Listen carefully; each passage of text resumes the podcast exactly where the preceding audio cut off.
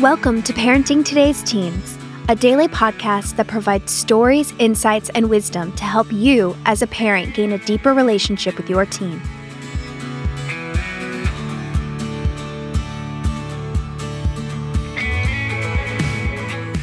On today's episode, Mark Gregston sits down for a conversation with a couple of teens from Heartlight. Heartlight is a residential counseling center started by Mark and his wife Jan that creates an arena of change for both teens and parents. Let's hear from a couple of Heartlight's teens today.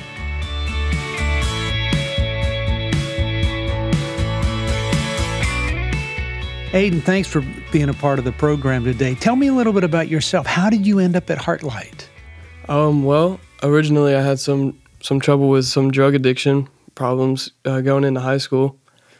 You think everybody does? You think? I mean, if you had to look at the percentage of school people that are doing drugs or something, where would you put that percentage? Honestly, I think a huge portion of kids these days use marijuana Yeah, just as like recreational. Yeah. You know, but I mean, I guess pills are getting more popular, like prescription pills and everything. Okay, what about where you live? I'm from a small town where there's not much to do, Yeah. and one of the bordering cities is heavy like drugs and everything, where Yeah. you basically drive down the street and buy, you know, cocaine, whatever you want. Yeah. Okay, so when did things start to spin out for you? Originally, I spent most of my school years in like band, like marching band. I played yeah, yeah, brass instruments, and the kids who I looked up to were my brother's friends. yeah. And so these kids I looked up to were like the best band members also. Yeah, They're great musicians. I looked up to these guys. They went on to high school and then I was like the top dog in middle school, but then whenever I went up to high school, I was like the freshman and those other kids who I looked up to before were already into like just marijuana and everything like that. And so Wait They- a minute. So band doesn't keep you out of everything? No, not at all. No. I mean, people used to think that, well, no, it's not the athletic guys, it's not the band guys. Keep people busy and everybody will be okay. But I'm going, it's not that way anymore. It's not. I mean, it doesn't matter what you're doing. There's going to be enough time to Do something Yeah. else. Yeah. it doesn't take much time to go sneak behind this corner and like Yeah. smoke. Yeah. So was it when you got into high school that everything started? Yeah, I would say so because I was about 14 years old and I had never knew realistically what weed was or what I was familiar with like meth because of like how terrifying it is Yeah, and yeah, like everything yeah. like that. But Yeah. just the way like the dare officer put it was like if you smoke weed, you're this is what your lungs look like. They're pitch black and you're gonna die or whatever. and Yeah. go to prison. So I had like this really outlandish view of it, but then compared to what other people were telling me, Yeah. like these guys I, I loved and I looked up to, they're like, dude, it's a plant, you know, it's natural.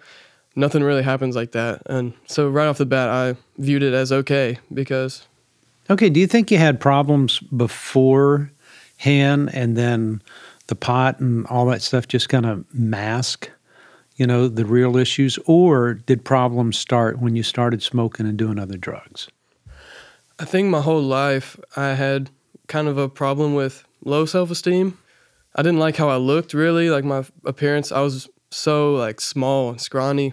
I've gained about 50 pounds since I've been here now, just from working out. I never lifted a weight before I came here, but so I was just small and weird and just doing stupid things to fit in. So the drug thing just kind of fit into that, right? Yeah, it was like something where I felt that's where my role was as Yeah. as the kind of outcast of the class was to just smoke and I wanted people to actually view me as oh there's that guy that smokes so much and stuff like Wow. because I had looked up to people in the media these days like rappers I'm Yeah. a big fan of hip hop and so whenever I see people in the media like with like literally tattoos of pot leaves like on their faces then that's like that's my icon who I look up as well so cool so rebellious like I want to be like that Wow. Okay, so when you look back on that, what goes to your mind when you look back on that time when you were thinking all that? Um, now, that's the misconception is that drugs equal respect and fun and stuff like that. Where Yeah. oh, the more weed you smoke, like the more street cred that is. But in reality, I mean, well, what I struggle with is not necessarily marijuana because I had moved on Yeah. to like K2 or Yeah. like synthetic weed. Yeah. It's pretty powerful stuff. It is, and it's very bad for you. I had like internal damage from it. Just like the inside of my body was basically Wow. just failing me. And I just want people to know that drugs is not just a party that's just fun forever. Like eventually it's going to come back and bite you. You're not going to be able to get up off the couch because you're going to be like so weak and Yeah, yeah. destroyed. Okay, so where was your realization where you started going, wait a minute, I can't be doing this?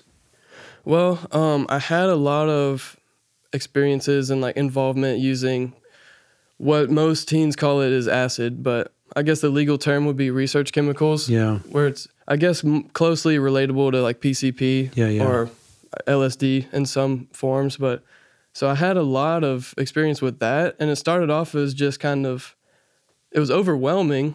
It takes over your brain, but it's like Yeah. something that I could actually manage at first. So I felt powerful by being able to take these drugs and get away with risky things. But so at first it was a huge rush, like insane amount of just adrenaline and almost joy.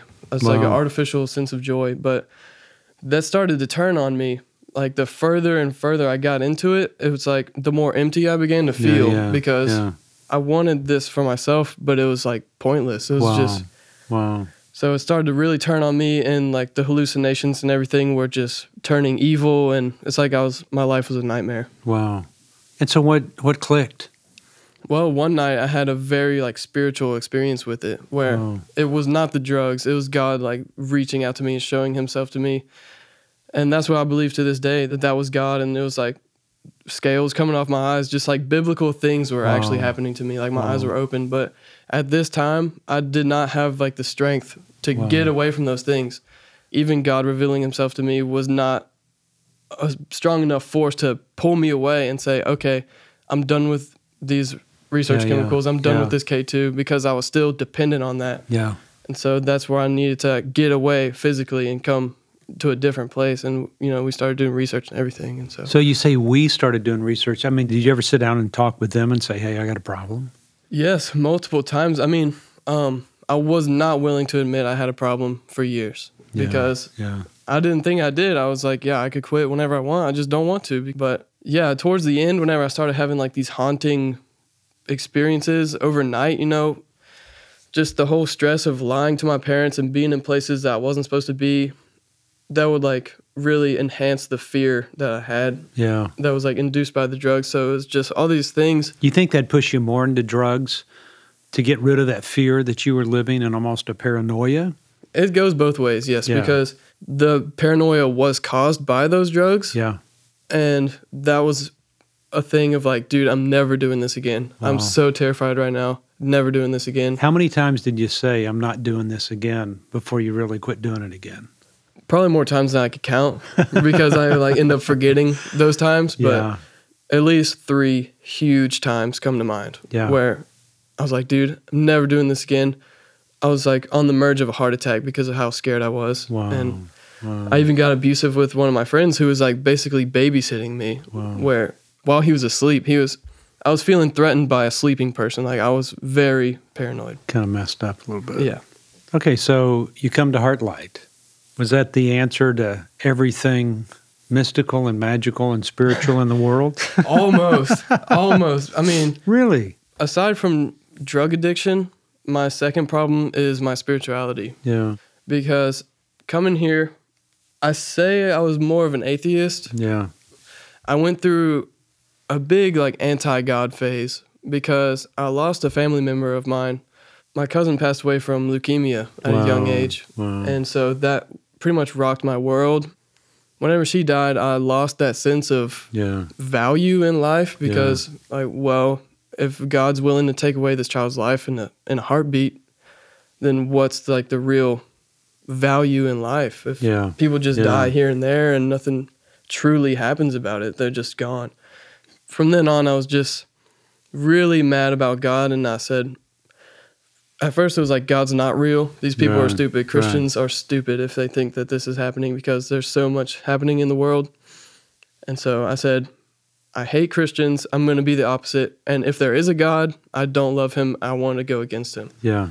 And so I went through a phase of just kind of Satanism. Wow. Um, I would look at YouTube videos and read, and like I would pray to like the devil, like legitimately. And it was satisfying at the time because of how angry I was Yeah. at God. Yeah. And then whenever I started doing more intense drugs, I started thinking that, well, the universe, you know, is like infinite. And so there's no real God out there. It's just a chance that we're here, which is, I mean, it's realistic, but it's just impossible. Yeah. Yeah. So um, it wasn't until pretty recently, maybe a month or two, that I actually came to my senses and just just pretty much got on my knees in my in my room and I was just like, Jesus, I'm sorry. Like Wow. ever since then, I've just been reading the Bible, praying, everything, and now I would say that I'm a Christian Cool. in my own little way. And Well, that's a big way. Yeah, I mean, I. I mean, you've come to it. You've come to it in a very real way. yeah, Okay, so if there's parents out there that have a child like you, you know, that of what you were going through from seventh grade on up, you know, dealing with insecurity and now drugs, and you know, I mean, what, what could your parents have done different that would have been a help to you? Well, I think one of the hardest things that parents struggle with is just the whole thing of where like it takes one to know one. Like you Yeah, I've been down this road where if my child one day I see them straying the way that I did, I can actually talk to them one on one like I know Right. exactly what their thought process is and what they're going through. You need to understand how confused these children are yeah, yeah, and like how lost because of like the mixed messages we get through society. So I would just say take a more talkative approach and Right, understanding right. because what my parents used to do is we're taking your phone for a week. Next time it'll be 2 weeks and I was like so I think um spending more time talking. yeah, and I know that could be hard because Yeah. your your kid's going to be mad and they're not going to want to admit that they Yeah, can't stop. yeah, yeah, I would say don't push religion on your children. I think that they need to come to it by themselves Yeah. because At some point, you teach them, and then then you let them come to that Yeah. point of, of realizing what's really going on.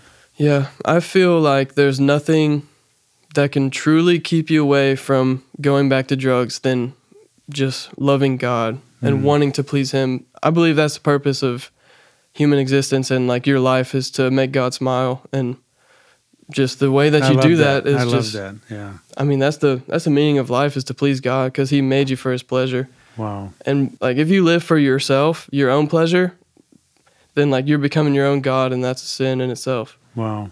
Wow. Well, I tell you what, Aiden, you've made God smile as we record this. I mean, uh, that's a pretty cool story, and um, I appreciate you sharing it. Thanks for having me on. It's pretty exciting. Yeah, it'd be good. I mean, now you're going to be famous and stuff. I hope so. Yeah, this is like a little taste of Hollywood right here. Okay, cool, man. Thank you so much. No problem.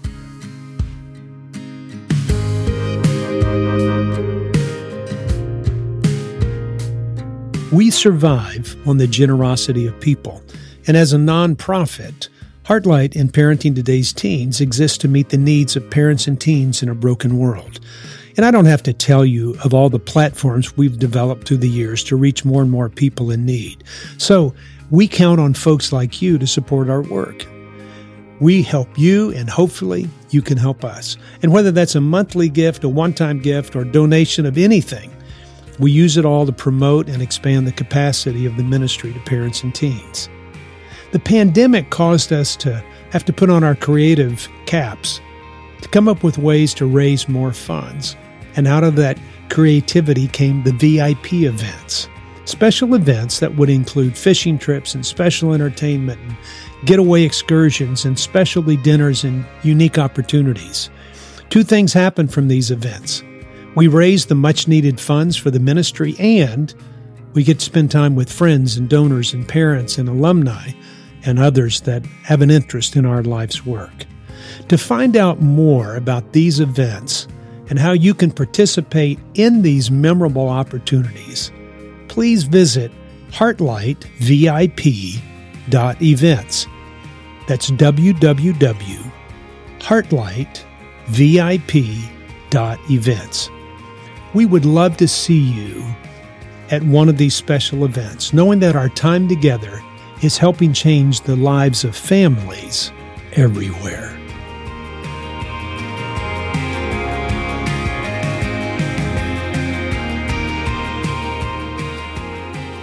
Randy, thanks for being on the program. Tell me a little bit about yourself. Um, I'm 15.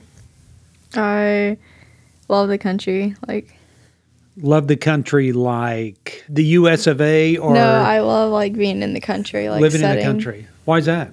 because like that's where I grew up and when I was like young, and so like I could just go outside and play. And And you grew up here in Texas. well, until when I was um, in fourth grade, I moved to here, Oh, okay.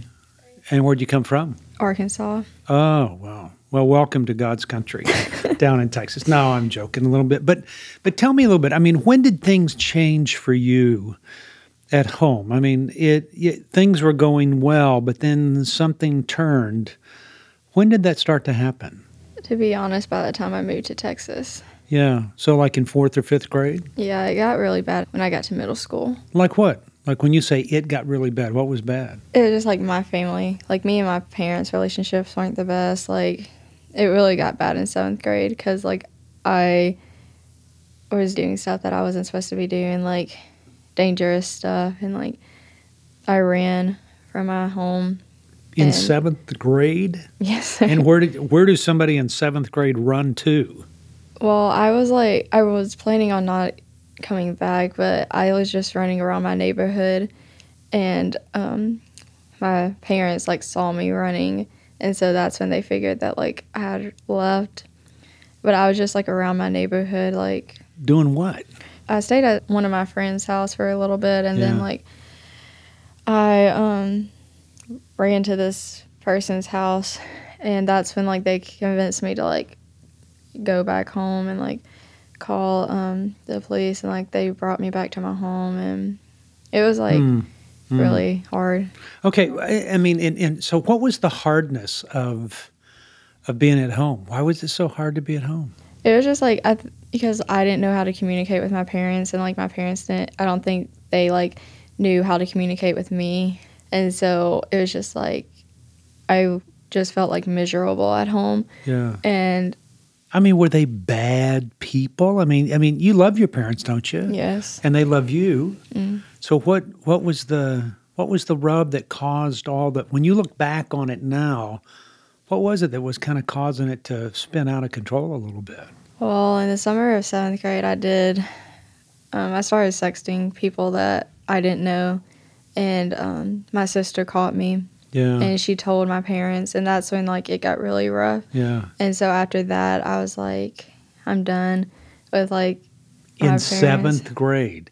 And it was it because they were holding you to a standard to not do that? Yeah, like my parents, they're like very Christian. They're like, Yeah, yeah. and like looking at it now, like I know that the reason they do those things is because like they wanted me to keep me safe. Yeah. And but in my mind, I was like, they're just doing this because they want me want me to have fun. Um, Yeah. like they don't like me, all that. And um, so I was like, I knew I wasn't supposed to do it, but I still did it because Okay. I was like, I, I mean, and that's kind of an interesting perspective. I mean, because because I, I would say that most people that are listening to what we're talking about have standards, and they, but I don't know of one man whether they're Christian or not would want their daughter sexting pictures of themselves to somebody else. And so your parents, I mean, that's it's kind of a normal thing.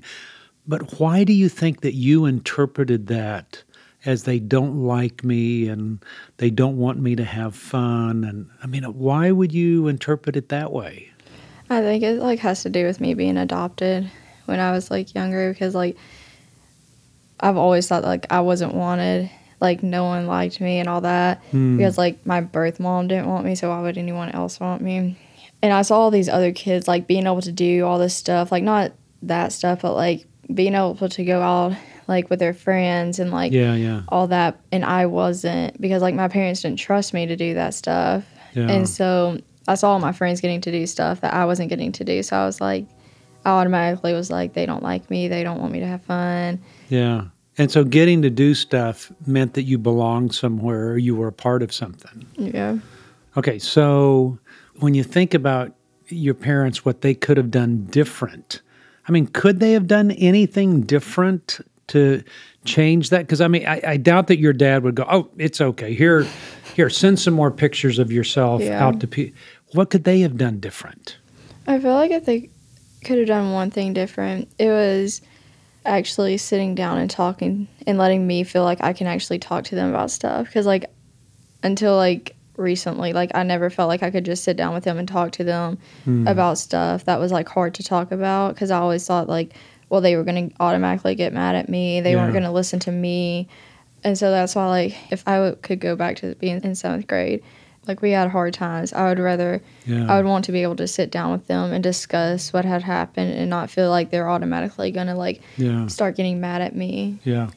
Well, do you think that's because because you've grown a little bit? I mean, because I mean, you're looking at it now, three years later, as to how you'd like for it to be, but maybe it couldn't be because you weren't weren't able to talk about it.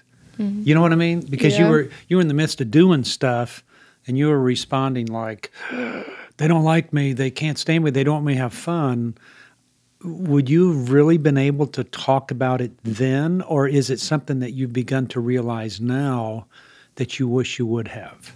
I think it's like something I'm realizing now because like I would Yeah. have never if like let's be honest like I would never just s- go downstairs and be like hey like let's talk about this like Yeah, because I didn't ever feel like I needed to or could or yeah, and all that like I would just be like this happened we're gonna forget about it and all Yeah. that but in reality like it just made it worse and worse because we never dealt with it. yeah. Well, and they were probably trying to control the behavior, which is kind of normal for any parent, and you were you were reacting and responding. So now, now you see yourself as a 15 year old, um, quite different than you were when you were 12, aren't you? Yes, sir. What do you see as the big difference between how you were and how you are now? I think the big difference with me now is that like I'm actually like with my parents like I'm actually feeling like I can talk to them Mhm. and like I'm our relationship has gotten so much better being here. Me and my mom's relationship has like grown cuz like I actually can talk to her about stuff that Yeah. 3 years ago like I never felt like I could and like that makes me like really happy cuz like I've always wanted that relationship with my mom but I never knew and like just didn't know how to get there. that's something that like I feel like I've grown in. Well, that's pretty cool. You still deal with the adoption thing? It comes up every now and then, like when something happens, I'm like, well, like it. A recurring thought that like since my birth mom didn't want me, why would other people want me? But like here, people at Heartlight, like Melissa, my counselor, she's like always there for me. Like she's makes me know that like I am loved. Like my parents make me feel like I'm loved. Like I know I'm loved. It's just like it's hard to know that like your mom didn't want you. Like she chose drugs over you. Yeah. Well, I think it's interesting. I mean, you're I mean, you're sensitive to that because you've been adopted. Mm-hmm. Because if you would look at me and say, "Well, I don't feel like you would want me or I don't feel like you love me because my mom," I would look at you and go, "You're crazy because I don't see you any different than anybody else." I mean, I go, "You're a sweetheart of a young lady. You're a you're a jewel. You're but but I think you think that, but I don't think that. Yeah. You see, and so I mean, so that's where you have that control because I think somewhere along the line, you know, I mean, drugs has an amazing way of messing up people's minds, and so somebody who gives you up, you know, they're probably messed up a little bit in their thinking, and and not that everybody that gives up a child is messed up. I'm not saying that, but I mean, if she was, then she's not thinking. Do you think she thinks about you?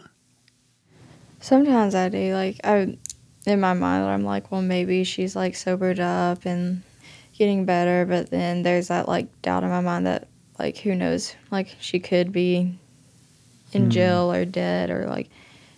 But like I feel like either way, like she would still think of me, knowing that like she has kids that like she Yeah. isn't there for. How often do you think of her? I think of her a lot, but like I never really knew her because I was a baby when I got taken away. But like I think of the ideal of her, Yeah. and that I feel like that's kind of worse because like you don't know that much about her, but Yeah. the stuff that I've been told by my parents, and so it's like I want to believe that like she's gotten a lot better in like the years that like I've grown up, but then it's also like how do I know that she Yeah. is and all that. Yeah. But I think I like her. Quite a bit. Yes, well, I can tell you this. she thinks of you quite a bit too. I, I, you mm-hmm. just know it. Every, every mom I've talked about that's given somebody up, they think about them a lot. I mean, it's not that you become oblivious. It's just in that time, you know, she probably thought that was the best thing, and and you providing the opportunity for your family. You know, so it's kind of cool. Think you've grown quite a bit. Yes, sir. Yeah. Think you're different than you were a few years ago. Uh, yes, sir. Families getting back together. Yes, sir. Well, that's a good thing. yeah. Hey, thanks for being a part of the program. You're welcome.